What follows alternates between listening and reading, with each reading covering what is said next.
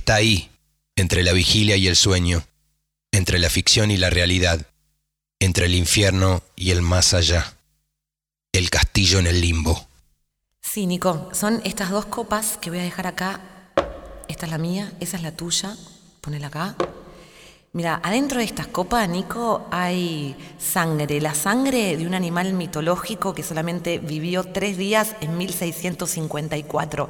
La onda es que nos la tomemos así como tipo ¡fum! de un solo, de un solo trago.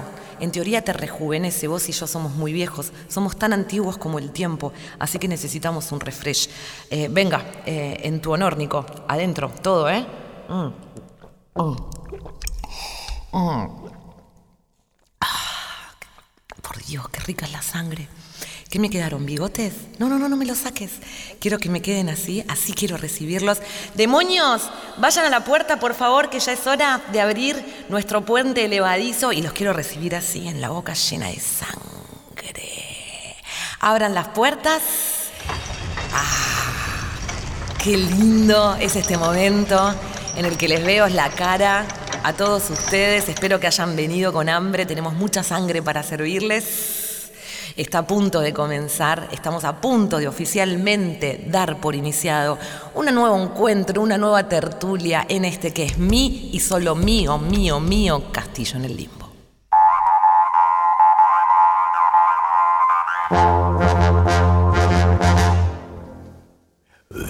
Chilometri al giorno, 10 all'andata, 10 ritorno, 20 chilometri al giorno, per poi sentirmi dire che non hai voglia di uscire. ¿Qué tal?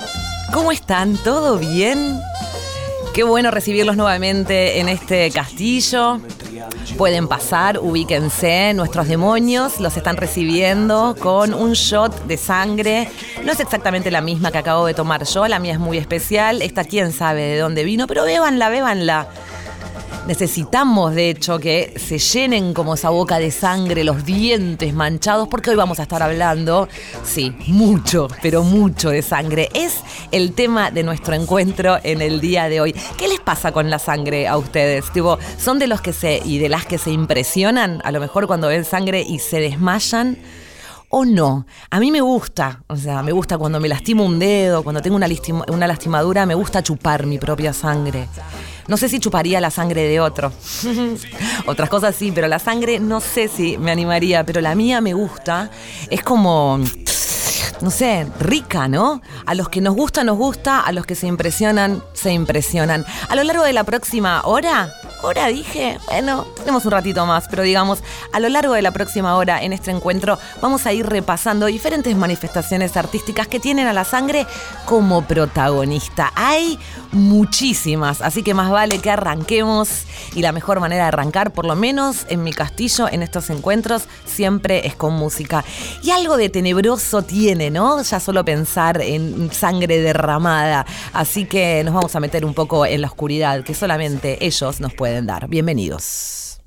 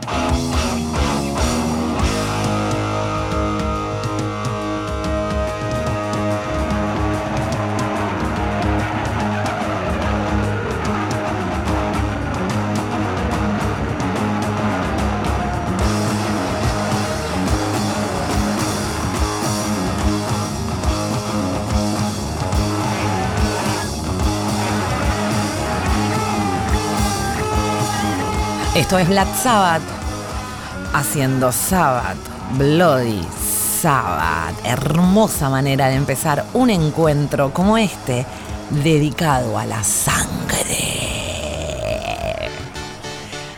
Sangre, sangre, sangre, sangre.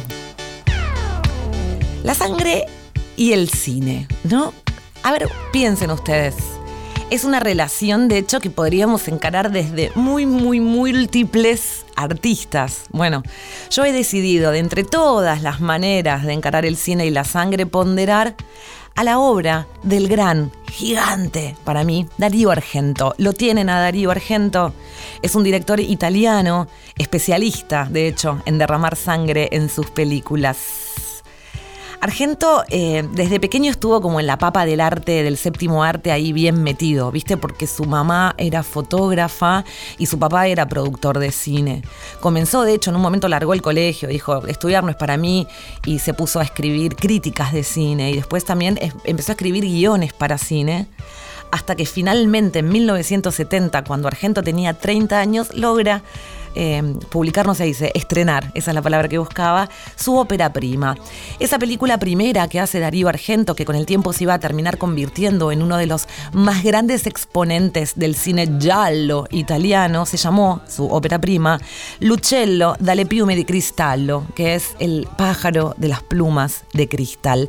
Esa película tenía música de Ennio Morricone, o sea, el loco arrancó como con toda con toda como con toda. Se especializa, obviamente estamos hablando del Yalo, en películas de terror, estamos hablando de películas de intriga, suspenso, crímenes, misterio, mucho erotismo y muchísima, pero muchísima sangre.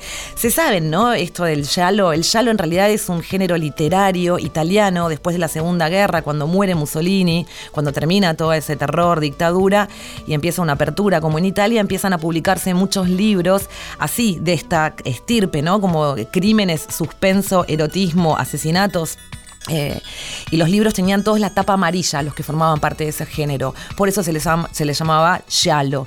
De ahí el cine eh, recoge algunos de esos textos, los lleva a la gran pantalla y termina llamándose también ese género como el Yalo. El padre del cine Yalo italiano no es Darío Argento, es Mario Bava ya hablaremos de él en algún momento, pero bueno, juntos son como los directores más representativos de esas películas que tienen muchísimo terror psicológico y asesinatos brutales.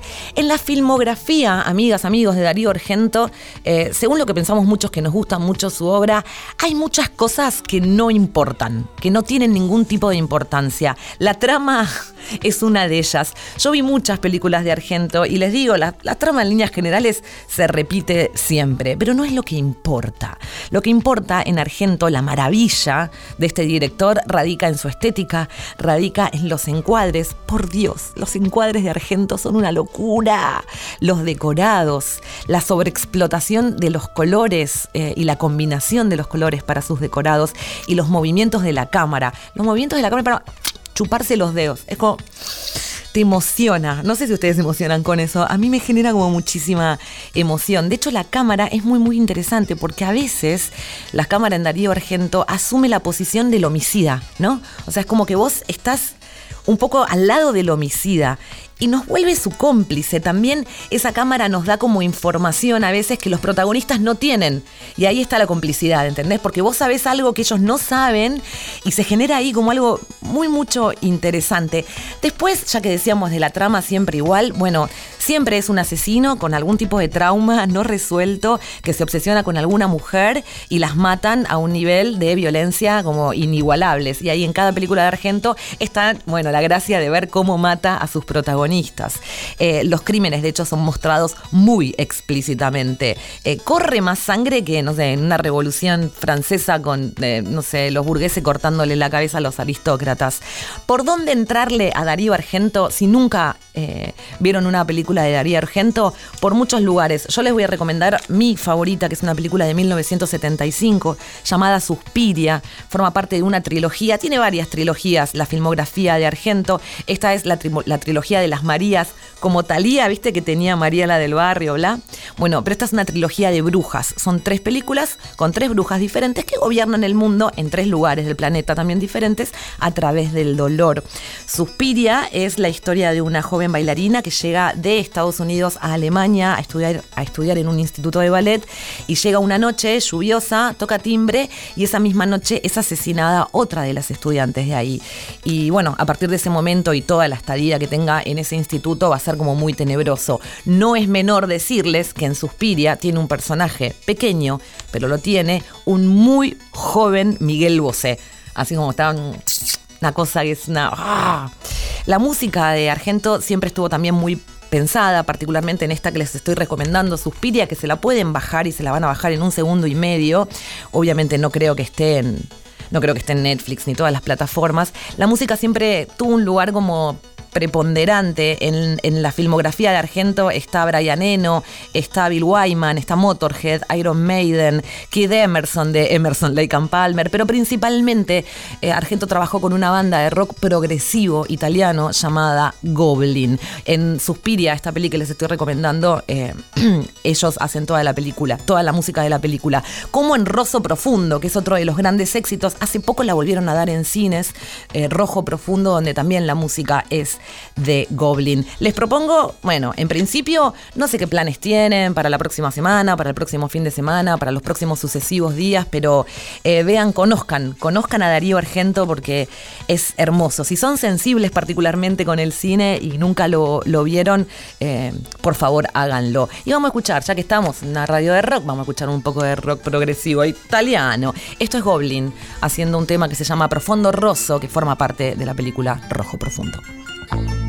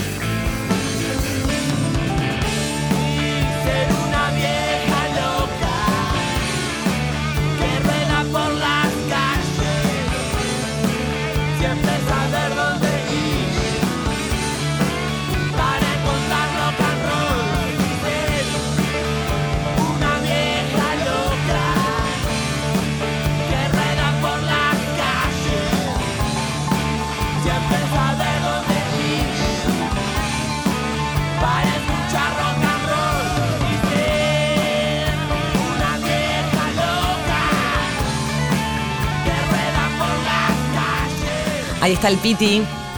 Ahí están las viejas locas haciendo hermanos de sangre. Estamos hablando de sangre. Y bueno, nada, hermanos de sangre también entra, ¿no?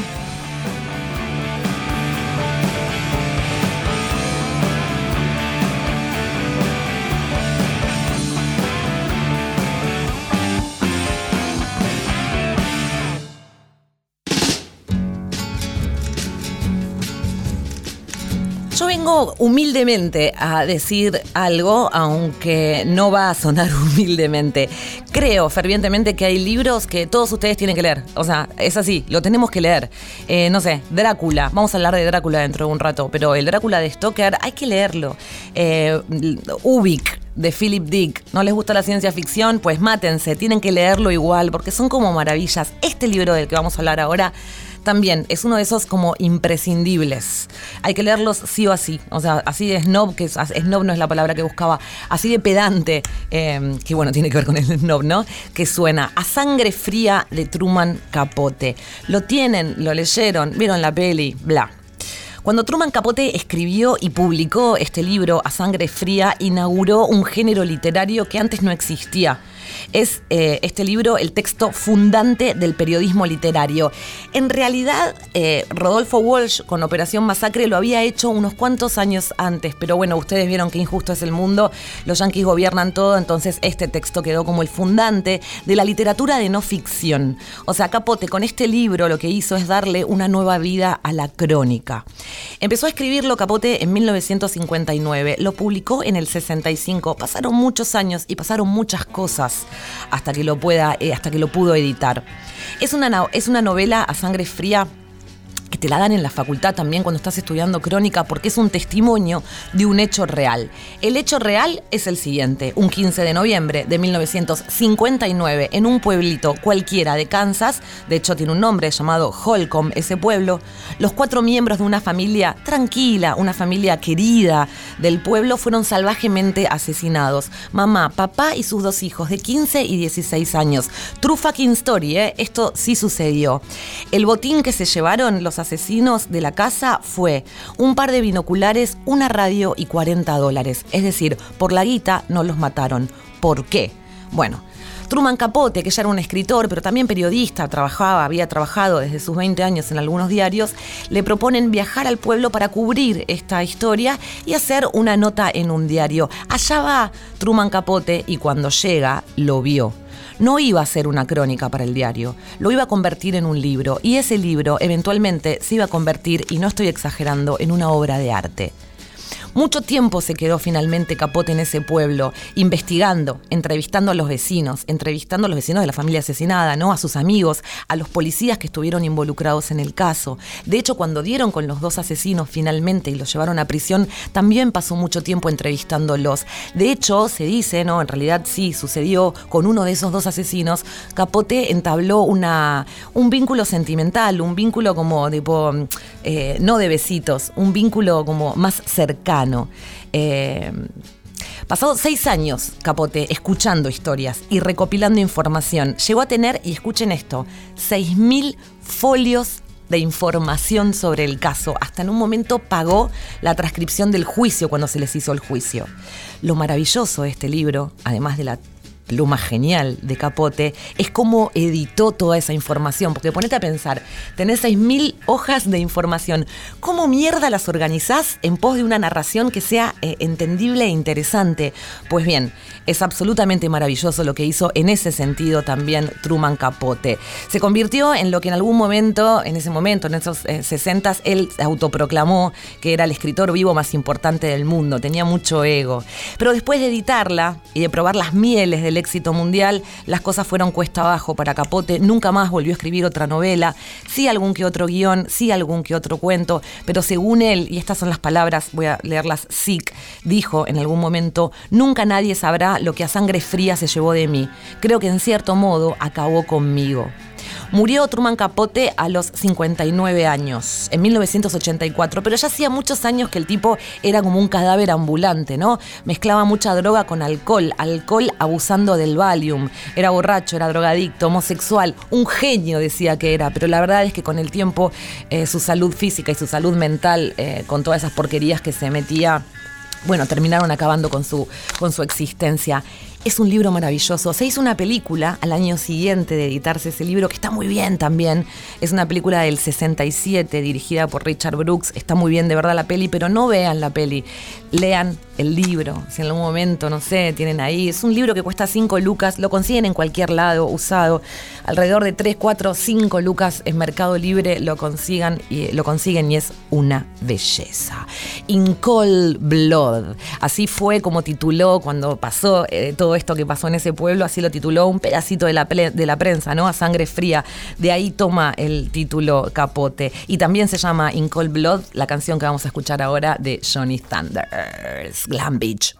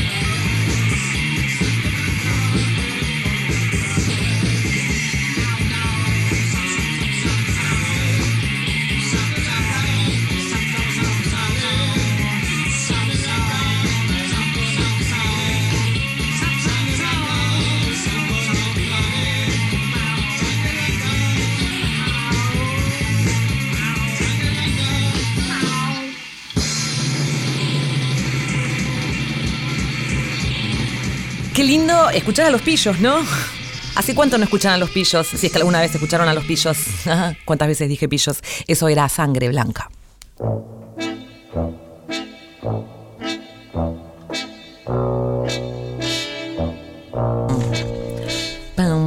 Es ninguna novedad. Digo, si recién se. Eh, bueno, a los que están escuchando en Spotify, ¿qué tal? ¿Cómo están? ¿Todo bien? A los que a lo mejor nos están escuchando en vivo en Nacional Rock, ¿qué tal? Si están escuchándonos a partir de este momento. Les cuento que esta tertulia, este encuentro en mi castillo, tiene un título principal y es la sangre. No es novedad los cuadros pintados con sangre. O sea, no es ninguna breaking news. Desde artistas eh, que desean honrar su ciclo menstrual usando la sangre de su menstruación para pintar eh, cosas en general corazones y mujeres, hasta, no sé, un eh, Wayne Coyne, el de los Flaming Lips, que ahí está en YouTube haciendo como afiches para su banda con su propia sangre. O sea, tampoco hay que decir la verdad, es novedad eh, que los artistas usen fluidos y otros materiales que salen de nuestro mismo cuerpo como materia prima para hacer arte. Yo me acuerdo de un italiano que en el 60, Piero Manzoni, expuso Mierda de Artista, que eran una suerte de latas, no sé cuántas había sacado, tipo 30, 100 latas eh, chiquititas que tenían 30 gramos, estaban cerradas y se llamaba Mierda de Artista, ¿no? Esa era su obra de arte. Adentro en teoría había mierda, aunque con el tiempo se supo que había yeso. Eh, todavía hay dando vuelta por ahí. Ahí leí que si aparece, por ejemplo, en una subasta una de esas latas de Mancini llegan a costar no sé, 300 mil euros. Pero bueno, digamos, el fluido, los fluidos de nuestro cuerpo han servido a muchos para hacer arte. Me voy a quedar con este pibe, con este artista, Jordan Eagles, un bastante cheto, tengo que decir la verdad, artista norteamericano, pero me llamó la atención porque desde los 90 que viene laburando con sangre.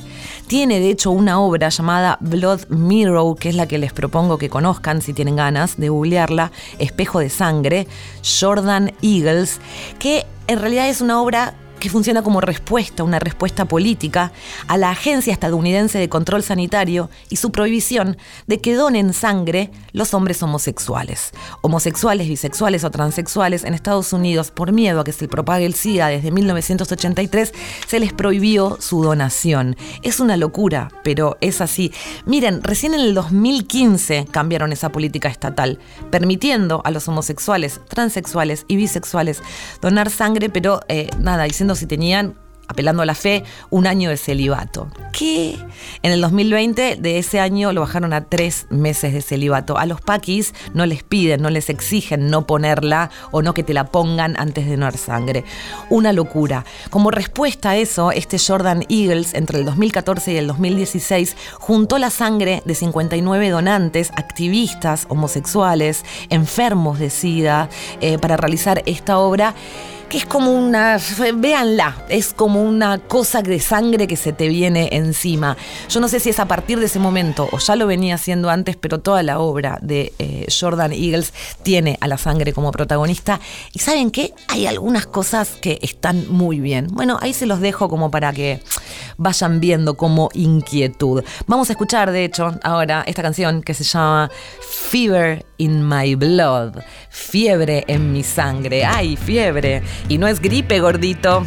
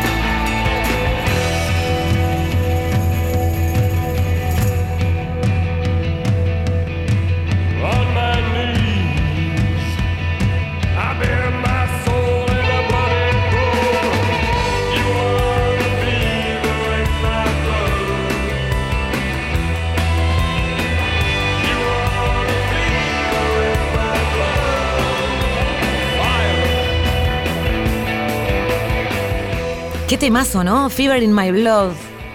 Está cantando Dave Banyan and the Phantom Chords. Dave Banyan es el cantante de The Temazo.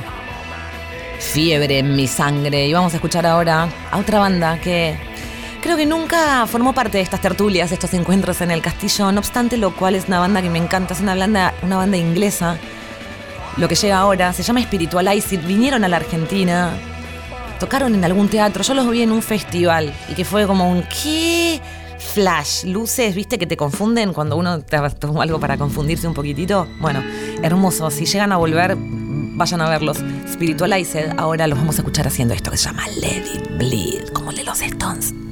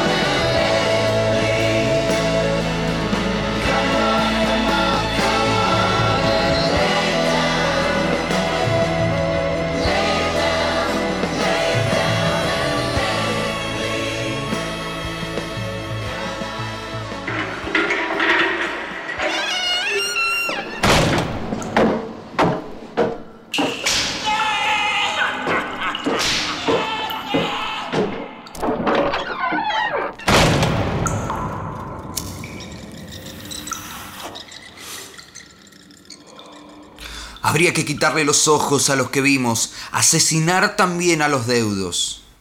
Que nadie llore, que no haya más testigos. Pero la sangre echa raíces y crece como un árbol en el tiempo.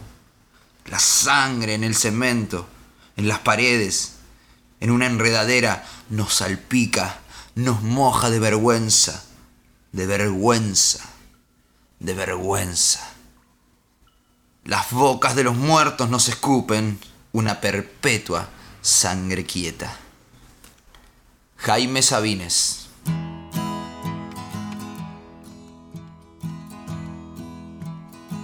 They sat together in the park as the evening sky grew dark. She looked at him and he felt a spark tingle to his bones. Twas then he felt alone and wished that he'd gone straight and watched out for a simple twist of fate.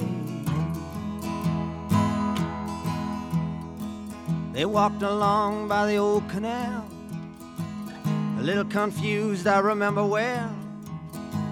Then stopped into a strange hotel with a neon burning bright. He felt the heat of the night hit him like a freight train moving with a simple twist of fate.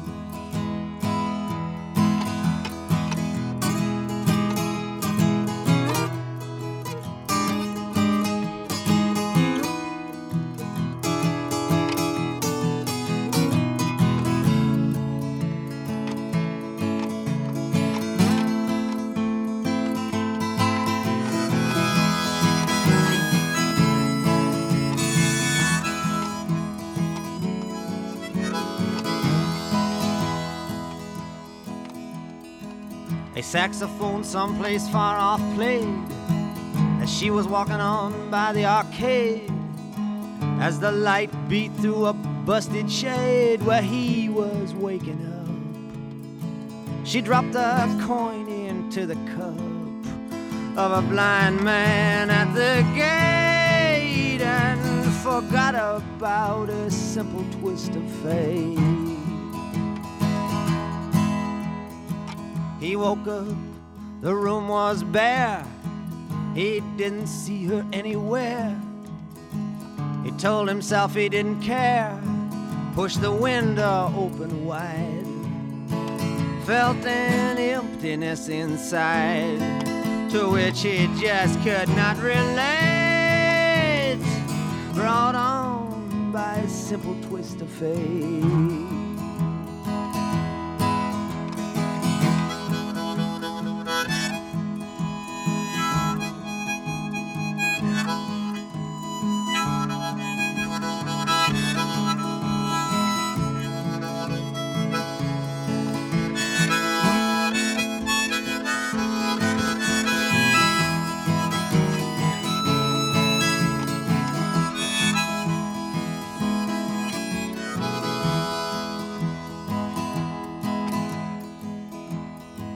The ticking of the clocks and walks alone with a parrot that talks and hunts her down by the waterfront docks where the sailors all come in. Maybe she'll spot him once again. How long must he wait? One more time for a simple twist of fate. People tell me it's a sin to know and feel too much within. I still believe she was my twin, but I lost the ring. She was born in spring, and I was born too late. Date, qué temazo de Dylan, que forma parte y lo incluimos del disco Blood on the Tracks, Sangre en las canciones.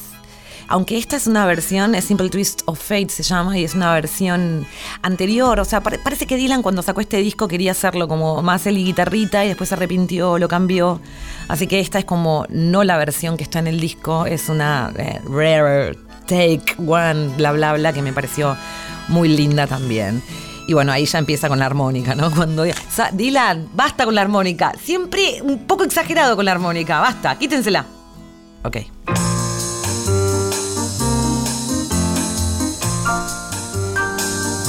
Che, pero ¿cómo es esto? A ver, que seguimos con.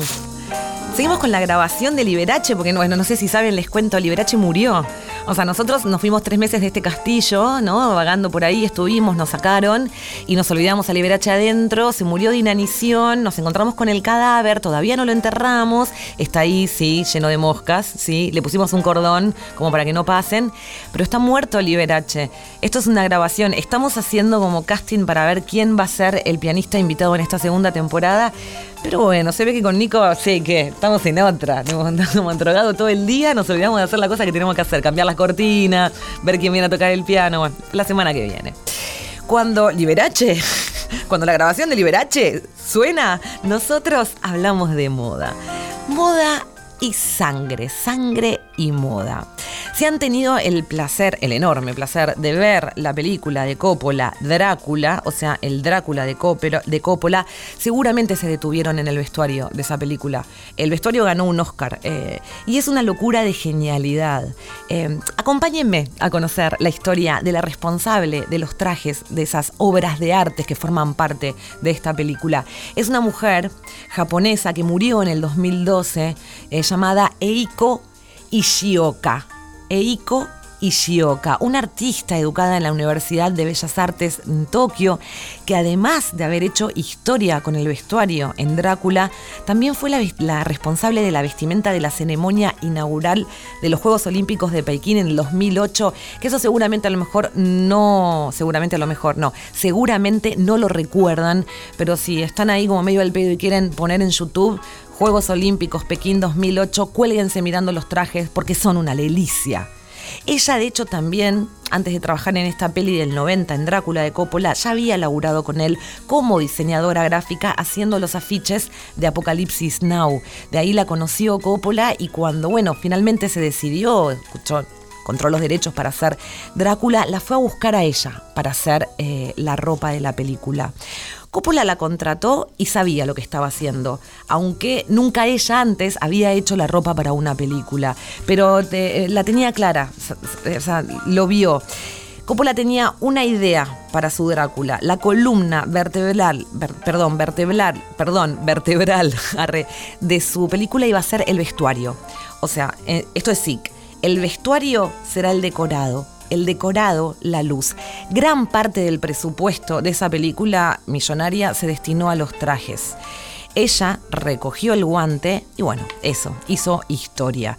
Eh, a tal punto que esos trajes, algunos de esos y otros, eh, forman parte de las colecciones permanentes de muchos museos en el mundo, como por ejemplo en el MoMA de Nueva York. Yo nunca fui, pero si ustedes van en algún momento o fueron, tal vez se hayan encontrado una parte donde están estos trajes. El personaje de Drácula en la película, bueno, en el libro también, eh, no sé si saben, pero va viajando en el tiempo. O sea, tiene, muchos años, como nosotros acá en el castillo tenemos la antigüedad del tiempo. Eh, Drácula lucha contra el Imperio Otomano y después está en el 1800 caminando por Londres. En cada etapa que va atravesando Drácula, la vestimenta que lo acompaña es una locura. Ni hablemos, o sea, ni empecemos a hablar de los vestidos de Winona Ryder en esa película, el personaje de Mina porque te vuelves loca. O los vestidos de Lucy, que es la mejor amiga de Nina, eh, la que se deja morder por Drácula al toque, ¿viste? Le pone como tipo, sí, vení, chupame la sangre. Yo sería como esa en ese personaje. Bueno, no saben los vestidos que tiene esa mujer. Eh, ouch, es un ouch todo el tiempo. Si les gusta un poco la moda tómense la molestia de ver Drácula, que aparte es una genialidad, es una película que Coppola hizo siendo muy fiel al libro. El libro es otra genialidad también, un libro que pueden leer y es muy rápidamente, se, lee fácil porque son todas cartas, ¿viste? Eh, son, eh, uno va siguiendo la trama a través de cartas de los personajes. Todo es muy hermoso.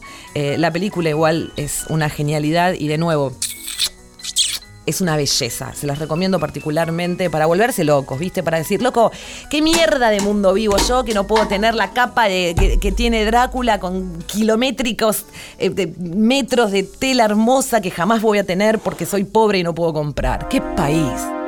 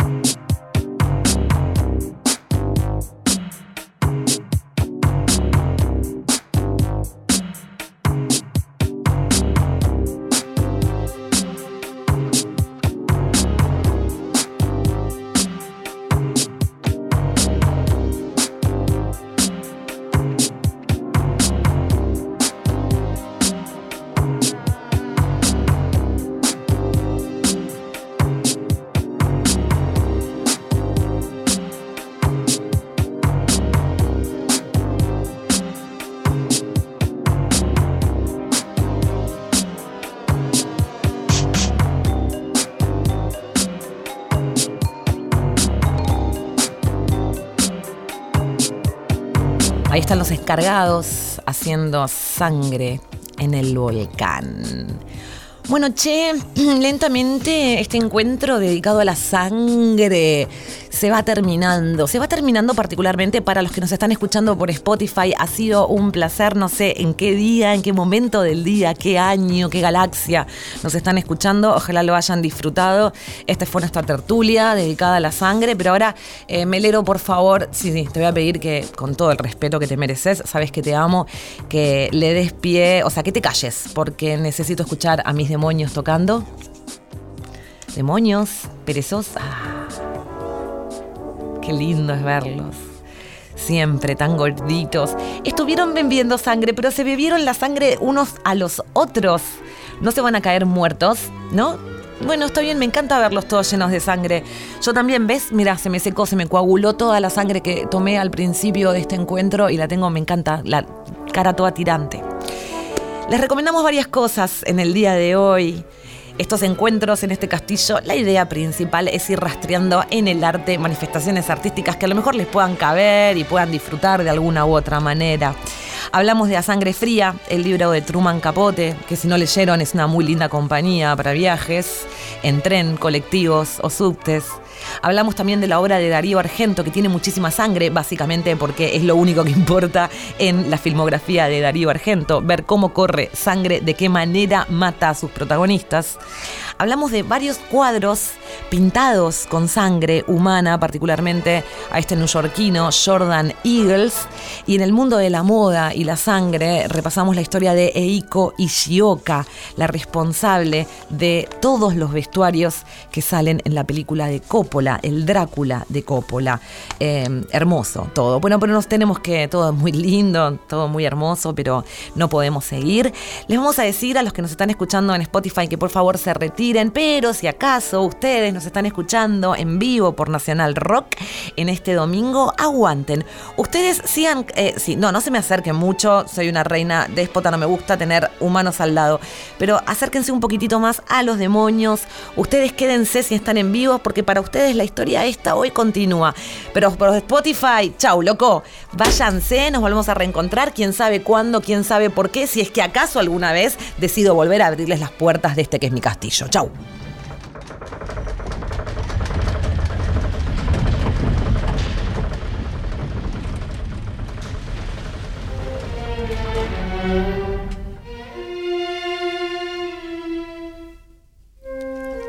Nos quedamos encerrados nosotros, ustedes que están escuchando en vivo Nacional Rock. Ahí cerramos las puertas, así que por la próxima hora no pueden salir. Buen. Lo que yo voy a hacer ahora es invitarlas e invitarlos a todos ustedes a una parte del castillo que solo los que están escuchando en vivo todos los domingos pueden acceder, que son mis jardines. Entren, por favor. ¿Vieron qué belleza? No hay verde lo único, ¿no? O sea, como, no sé, está todo medio podrido. Si miran para allá, para la derecha, sí, ahí se ven como uno de los círculos del infierno. Estamos acá del rancho de Satanás. Y se ve uno, sí, no es el último, pero es el que están todos colgados los humanos de otros árboles. Es, sí, sí, se escuchan, si se callan, se escuchan como sus sufrimientos, pero no se concentren en eso. Siéntense, hagan lo que les plazca, pueden sentarse también ahí por el pasto pútredo que tengo. Porque lo que va a pasar ahora es relajarnos, loco. ¿Es domingo a la mañana o no es domingo a la mañana? Vamos a escuchar un disco todo entero, pero no cualquier disco. Vamos a escuchar uno de los mejores discos de la historia del rock, uno de los mejores discos, sin lugar a dudas, de los Stones. Estuvimos hablando de sangre de acá, sangre de allá durante toda la primera hora, quiero decir la hora anterior. Así que obviamente vamos a escuchar Let It Bleed de los Stones. Porque a veces uno tiene que ser obvio en la vida. Yo se los digo y se los repito. Es verdad eso que Doma de 4 y la Tierra es redonda. A veces hay que cortar la bocha. Vamos a escuchar este disco que se editó en 1969. Un gran año para la música. Se editaron muchos geniales discos como eh, el de Stooges, de Stooges. A mí no me gustan los Beatles, pero ese 69 se editó Abbey Road, que creo que ustedes eh, lo tienen en alta consideración. La Velvet Underground también editó su disco debut. Un gran año, 1969, para el rock. Los Stones editaban esto, Déjalo sangrar, un discazo que arrancaba así.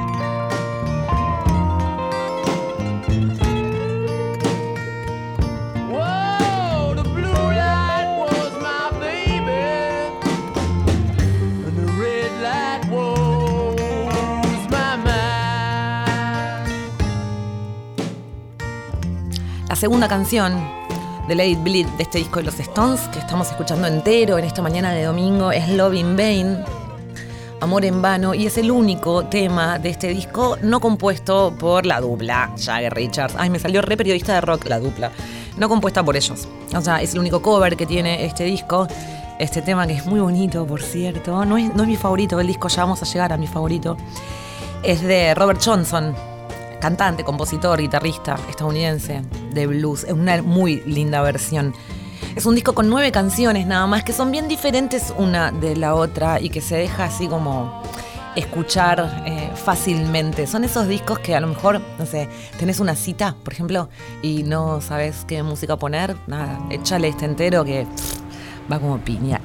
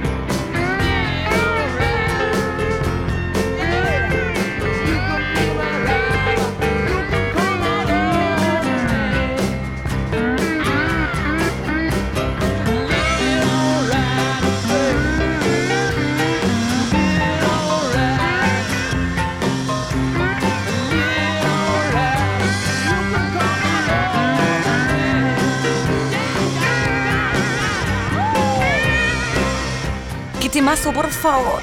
Es un tema que uno escucha, escucha 1500 veces a lo largo de su vida y sigue funcionando, ¿no? Bueno, por lo menos para los que nos gustan los Stones. Esto es Let It Bleed, canción que le da título al disco. Y es un disco muy especial en la vida de los Stones. Es el último disco. Bueno, vamos con obviedades de periodista, eh, de periodista de rock. Es el último disco con Brian Jones, a pesar de que Brian Jones no forma parte de todas las canciones. Solamente está en dos. Ya en las otras está su sucesor, Mick Taylor. ¿no?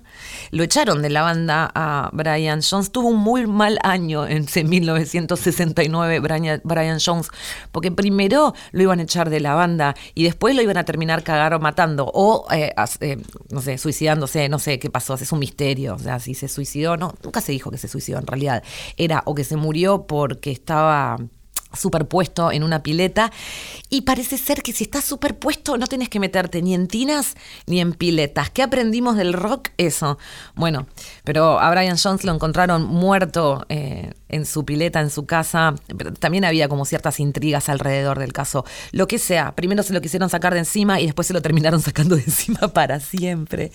Y este es el primer disco en el que ya no va a estar todas las cositas, primdi, primdi, primdi, esas cosas que hacía Brian Jones en los discos anteriores. Continúa, estoy hablando demasiado, ¿no? Me callo. Continúa eh, Let It Bleed con, uff, qué temazo. Ah, Me lastima tanta belleza. Midnight Rambler.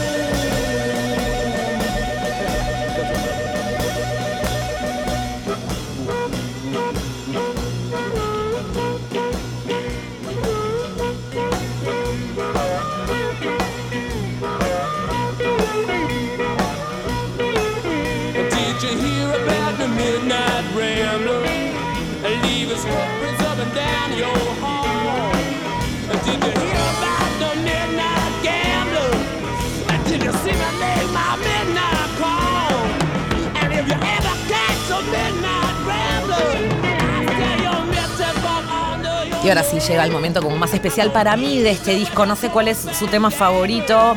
Hablando con Frankie Landon, gran conductor, gran persona, músico de esta radio. Y a él no es la que más le gusta esta, es otra la elegida por él. Pero mi favorita es este temazo que lo canta Keith Richards, que es la primera canción que canta Keith Richards en la historia de los Stones. Después iba a repetirlo, después iba a tener él, digamos, su carrera solista. Pero acá lo conocíamos cantando esta belleza. Es un tema perfecto, like perfection. Se llama You Got the Silver y dice así.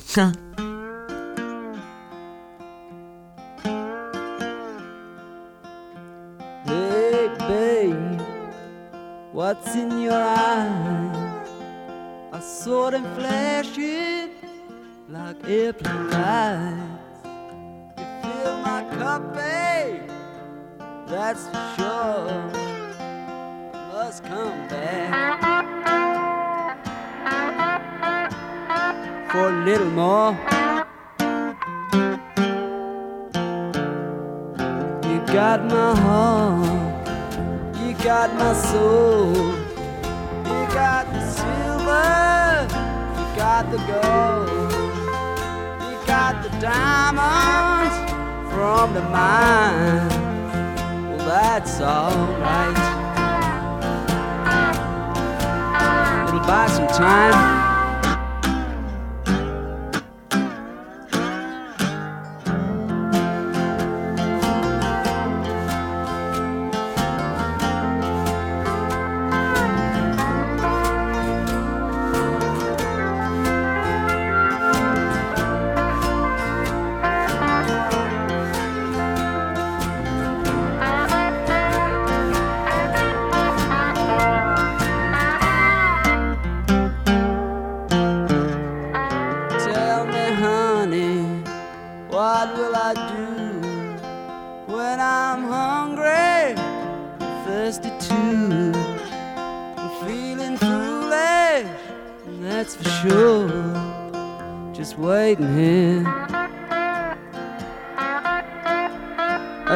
Kitchen door.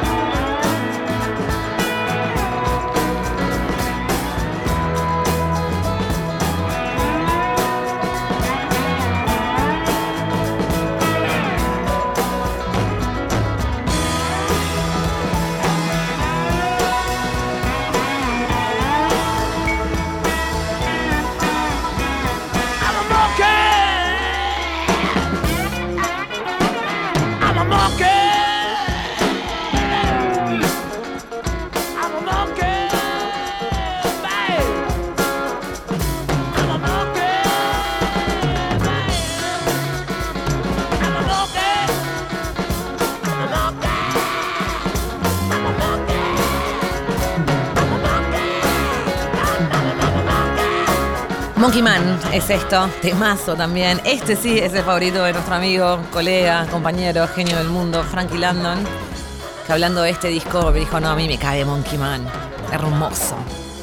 Hermoso disco, hermosa mañana que estamos compartiendo en Nacional Rock. Estamos en vivo acompañándolos, escuchando este tema, este discazo de Pe a Pa, todo enterito. Y ya llegamos al final. El disco cierra con esta canción. El flagelo un poco también de los coros, ¿no? En un momento como que me da la sensación que en esos eh, 60, fines de los 60, se pusieron como medio de moda esos coros que dan inicio al tema que vamos a escuchar ahora. Muchas veces lo he escuchado y muchas veces he salteado la intro, para ser sincera.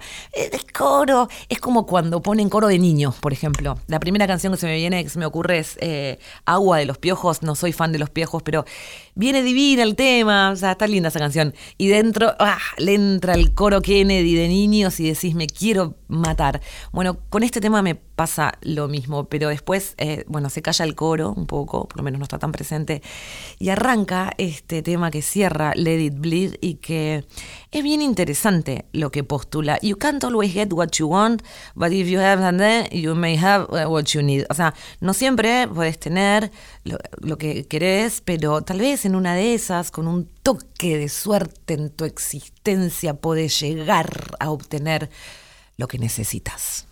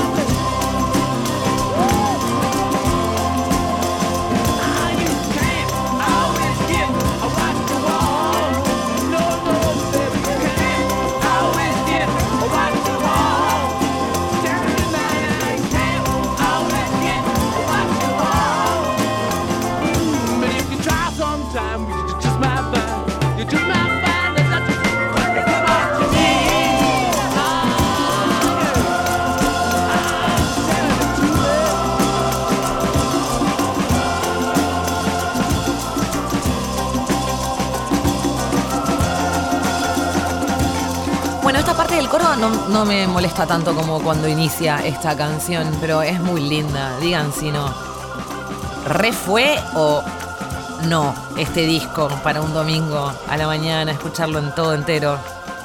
Toda entera, toda adentro, nada afuera. Bueno, está terminando, termina el disco con esta canción y termina también este encuentro en el castillo, en la parte como dos, ¿no? Como en el acto segundo en el cual están ustedes acá en mi jardín. Bueno, eh, dejen, vamos a dejar que los Stones terminen y después los echo como corresponde. Con esta relación medio pasiva-agresiva, medio master and servant que tenemos, eh, que me gusta echarlos y yo sé que por sus sonrisas les gusta ser echados a ustedes también. Pero para hacerlo necesito como compe- compenetrarme un poquitito. Bueno, ha sido un placer, como siempre, hacer estos encuentros en este castillo. Esta segunda hora estamos en vivo, en Nacional.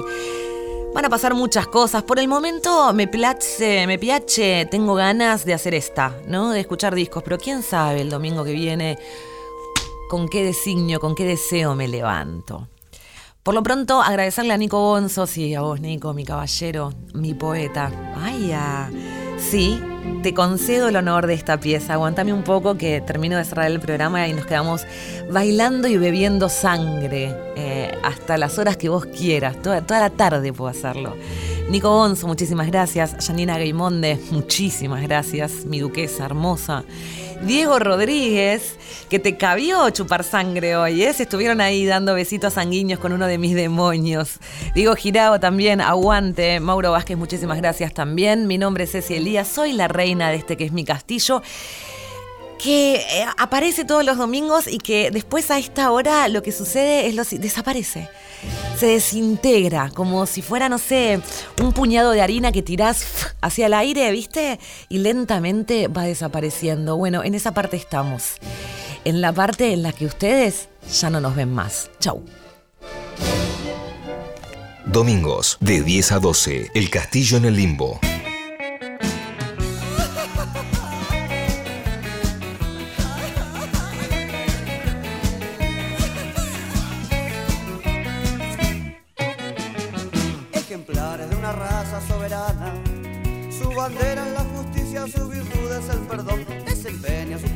Sin desmayo, persiguiendo al delincuente y al ladrón. Orgullosos de su estirpe de varones. Allá van con pecho erguido, allá van sin vacilar. Son guerreros en el campo de batalla y educados en el seno del hogar.